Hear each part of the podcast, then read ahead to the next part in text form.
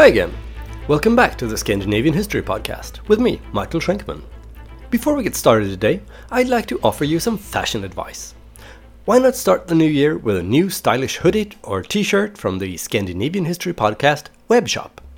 If your wardrobe is fully stocked, you might also consider a tote bag, a laptop case, or why not a fridge magnet. I especially recommend something from the Odin's Lifehack collection. It's a line of merch with uplifting quotes from Havamal, accredited to the King of the Gods.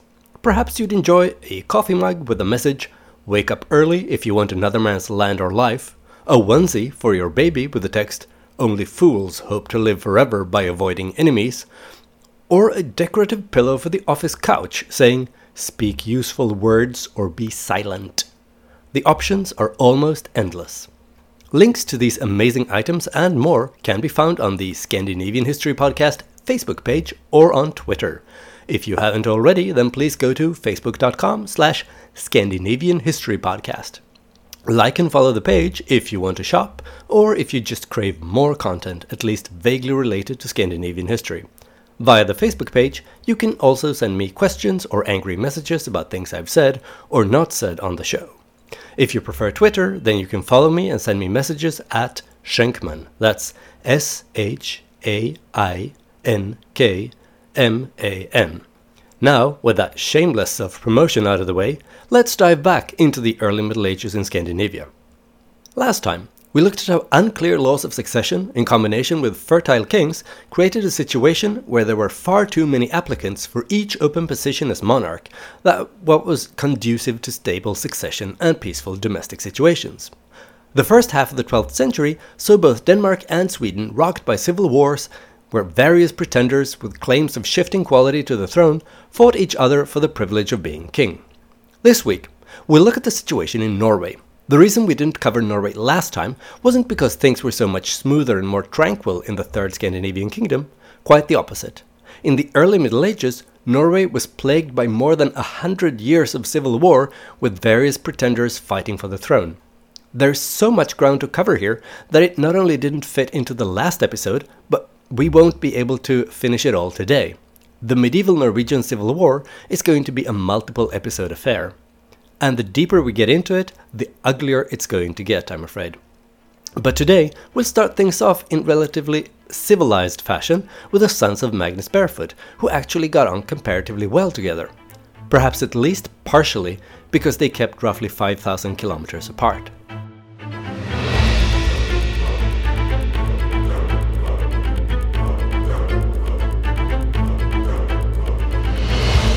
Episode 36 the Crusader, and the Homebody. It's been a while since we last checked what the Norwegians were up to. When we last left them, back in episode 31, The Last Vikings, Harald Hardrada's descendants were busy establishing a medieval monarchy with an effective central power and a strong church. We ended with Magnus Barefoot, who, just like his grandfather, Harald Hardrada, died while on campaign in the British Isles. Magnus had three sons Eystein, Sigurd, and Olav. All of these sons were born to different women, and Magnus wasn't married to either one of them. But the idea of legitimate birth being a non negotiable prerequisite for becoming king had not yet been established, so it was still enough to be the son of a king to qualify for the job of king in Norway in the early 12th century.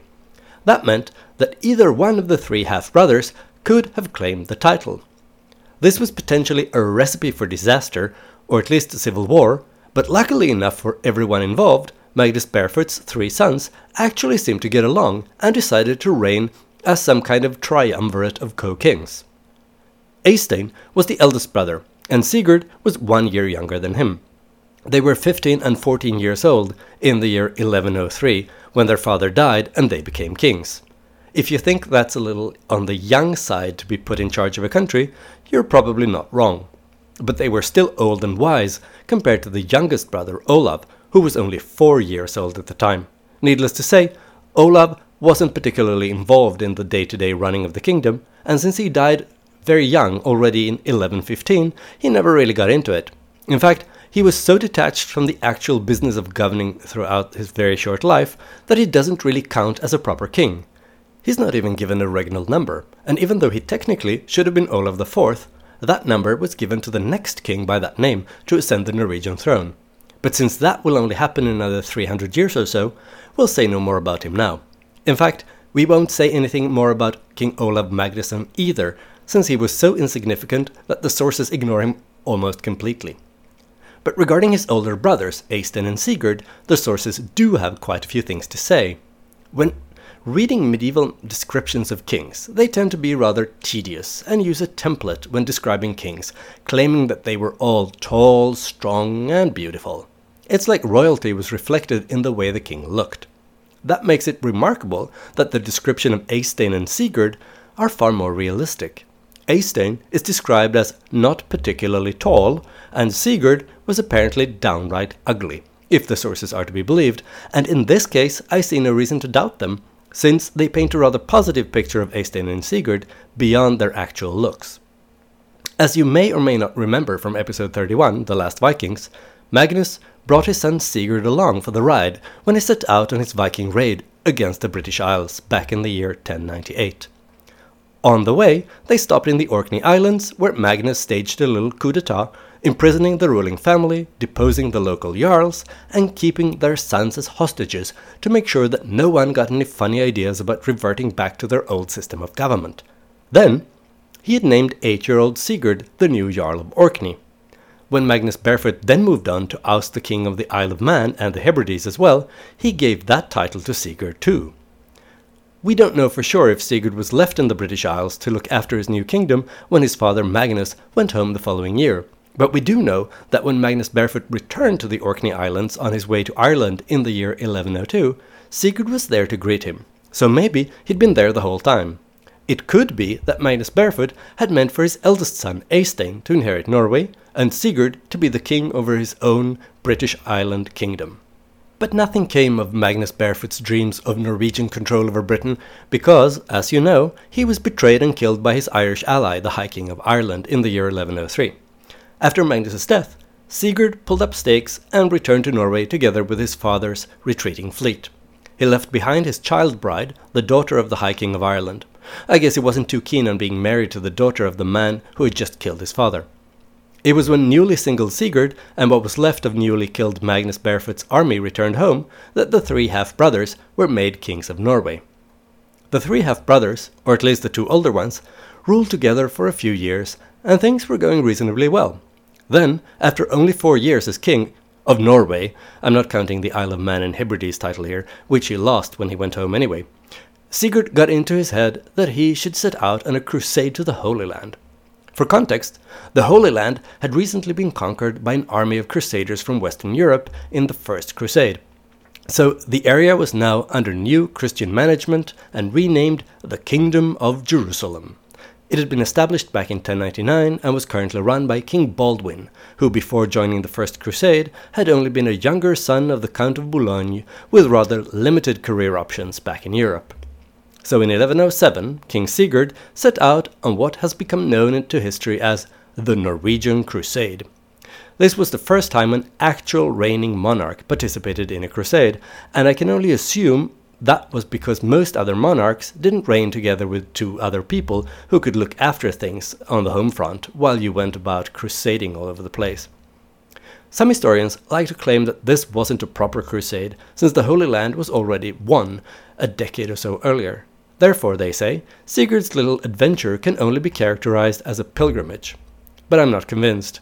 It's true that Sigurd and his army didn't do any actual fighting in the Holy Land itself, but they did kill plenty of people on their way over there, and they did all the killing in the name of Christ, hoping to win hearts and minds for Christianity in the various Muslim communities they visited on their way across the Mediterranean Sea. In the fall of 1107, Sigurd and his fleet, consisting of approximately 5,000 soldiers crammed into some 60 ships, set sail to foreign lands. The first stop on their journey was England, and for a change, a change the English no doubt found refreshing, this Norwegian fleet of warriors didn't do any pillaging, raping, or general mayhem spreading at all. This time around, England was just a pit stop on the way to the Mediterranean. Sigurd reserved the pillaging and burning for non Christian countries, and he started as soon as he reached the Muslim held bits of the Iberian Peninsula. Wherever the Norwegians encountered non Christians, they would kill anyone who wasn't willing to be baptized. Frequently, they would also throw in some pillaging as a bonus, no matter what the answer to the baptism or death question had been. The first Muslims to feel the holy wrath of the Norwegian Crusaders were living in modern day Portugal, where Sigurd arrived in the spring of 1108. By the time the fleet reached Lisbon, a city they characterized as half Christian and half heathen, they had already captured a castle and defeated a smaller force of eight galleys. It might be worth noting here that these opponents were actually referred to as Vikings in the Scandinavian sources, which indicates that at least to medieval Scandinavians, the word Viking just meant pirate. It wasn't limited to Scandinavian pirates, and it certainly didn't refer to Scandinavian people in general. This does not, of course, mean that Viking always had this meaning. It may have meant something else in the late 8th century when Scandinavian Vikings raided Lindisfarne. After all, the meanings of words do change constantly, and 300 years is a long time, but I thought I should mention it all the same. When they reached Lisbon, they once again en engaged the locals in a battle which the Norwegians won. Continuing south along the Portuguese coast, they sacked another city, and just before they passed into the Mediterranean Sea, they ran into another Muslim naval force, which they also defeated. Once they were in the Mediterranean, they sailed for the Balearic Islands. At the time, they were still held by Muslims, and in Christian Europe, they were considered little more than a haven for pirates and slave traders, two categories that in no way were mutually exclusive. The arrival of the Norwegian Crusader is the first recorded attack by Christians on the Balearic Islands since they fell into Muslim hands, but it wouldn't be the last. In fact, just a few years later, in 1113 to be precise, a crusade was launched to conquer the archipelago, and the islands would eventually be incorporated into the re emerging Spanish kingdom. The Norwegians engaged in some island hopping, sailing from island to island, Formentera, Ibiza, and Minorca, pillaging and fighting what they rather insensitively called Gaunmen and Bluemen, meaning Muslims and black Africans. According to the sources, Sigurd impressed his men during all this fighting because he would frequently get into the thick of things personally, bravely fighting alongside his soldiers. The pillaging was apparently not only good for his brand, but also lucrative, because Sigurd and his soldiers moved on from the Balearic Islands with a great amount of treasure. It had taken them a whole year to get this far, and the Norwegians were probably tired from all the killing, baptizing, and scooping up treasure. In the spring of 1109, they arrived in Sicily, which was ruled by a Christian. On the one hand, that severely limited the possibilities for treasure hunting, but on the other, it gave them an opportunity to put their feet up for a bit. They were welcomed by the Sicilian ruler, Count Roger II, who was only a child of 12 or perhaps 13 years old at the time. He offered the Crusaders his hospitality, and the Norwegians, who were weary from their year of travelling, accepted his invitation to stay and rest for a while. Count Roger, who was a Norman and so technically of Scandinavian descent, was apparently a model host. Sigurd was so impressed that after a week of wining and dining, he declared that he elevated Roger from the status of a lowly count to the king of Sicily. It's unclear on what grounds Sigurd thought that he had the authority to make Roger a king, but his host wasn't going to object and just went along with it. You don't want to offend a generous guest, especially not if he's a little tipsy and commands 5,000 equally tipsy battle hardened soldiers. But even though Sigurd didn't have the authority to make Roger a king, he would eventually reach that status anyway. Some 20 years later, the anti pope Anacletus II declared Roger king of Sicily as a thank you for Roger's support of Anacletus in his struggle for the papal throne against another candidate. But that's a topic for a completely different podcast. From Sicily, Sigurd and his fleet continued eastward around Italy, past Greece and Cyprus, and in the summer of 1110 they finally reached the Holy Land. They arrived at the port city of Acre, or Akersborg as the Norwegians called it. From there, they continued over land up to Jerusalem, where they were welcomed by King Baldwin. Baldwin was happy to receive the Norwegians, and he was eager to show Sigurd the sights. They made an excursion down to the river Jordan, where Sigurd could splash about in the water at the very same spot where Jesus had been baptized by John the Baptist. After they had explored Jerusalem and the vicinity, King Baldwin asked if Sigurd would be willing to join him and the Doge of Venice in a little war. They had decided that they needed to strike against the port city of Sidon in modern day Lebanon. The city was held by the Fatimids, who had refortified the city in 1098 add a Muslim stronghold so close to the border of the Crusader kingdom was obviously perceived as a threat. Sigurd responded to Baldwin's request by saying that he and his men had come to the Holy Land for the purpose of devoting themselves to the service of Christ. By that, he didn't mean that, they, that he was planning on spending the rest of his life in quiet contemplation or by helping the poor and the needy. No. He meant that he was very much up for a little war against Baldwin's non Christian neighbors. They set out for the coast, and Baldwin besieged Sidon from the land side. Simultaneously, Sigurd took his fleet and blockaded the city from the sea. If they hadn't done so, it would have been very easy for the Fatimids to come to the aid of Sidon from the seaside, or even to ship in troops to break the siege altogether. Now the Norwegians and the Venetians managed to hold off the Fatimid fleet, and Sidon fell to Baldwin after a month and a half, on December 5th, 1110. Baldwin was so happy and grateful for the Norwegian aid in the capture of Sidon that he showered them with gifts. Most importantly, he ordered the Patriarch of Jerusalem to remove a splinter from the true cross, the one that Jesus himself supposedly had been crucified on, and to give that splinter to King Sigurd the Crusader. Sigurd received this priceless gift on condition that he would continue to champion Christianity and that he would bring this precious relic to the tomb of St. Olav in Nidaros Cathedral, back home in Norway. Sigurd agreed, and after he and his men had packed all their treasure into their ships, they set out to sea again. It was high time to return home. But they decided that they were going to take the land route back to Norway, so they sailed to Miklagard, or Constantinople, as the locals insisted on calling it.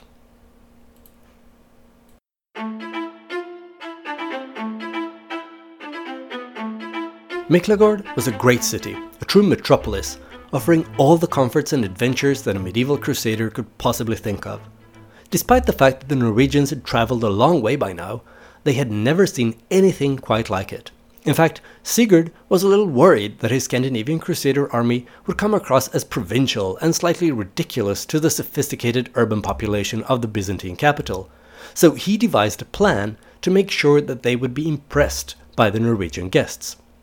First of all, he held his fleet back from approaching Constantinople for a whole fortnight because the wind was blowing from the wrong direction. Only when the wind changed and filled the sails of all his sixty ships did he order them to sail all the way to the port, making sure that they made a properly impressive entrance. There he got on a horse that he would ride through the city to the imperial palace. He ordered that one of the shoes of his horse would be made of solid gold, but that it shouldn't be nailed down properly, so that it would fall off at some point during the procession. Furthermore, he ordered that no one in the Norwegian army would pick up the golden horseshoe. They weren't even to give it a second look, leaving the Byzantines with the impression that the Norwegians were so used to golden horseshoes that they weren't going to humiliate themselves by picking it up or even looking at it. And it seemed to have worked. The Byzantine emperor was very impressed with his Norwegian guests and hosted them in the most splendid fashion, exactly like you'd expect to host someone who's rich enough to use horseshoes made of solid gold.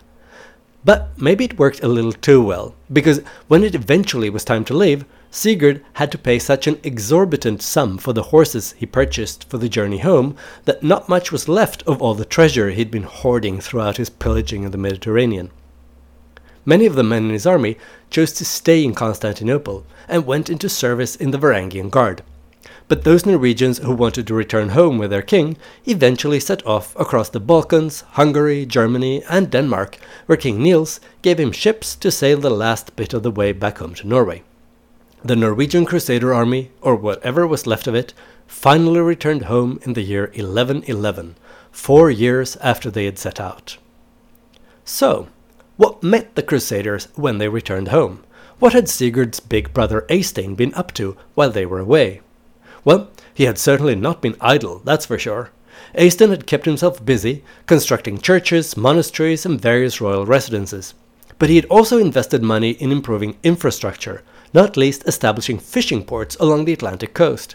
Especially the city of Bergen got a big boost during Eystein's rule. The king wanted to encourage trade with Europe, and Bergen was the main trading port of the kingdom. The most important good exported via the port of Bergen was dried cod, a commodity in great demand in Catholic Europe, where there were a large number of fast days every year, when the consumption of meat was forbidden.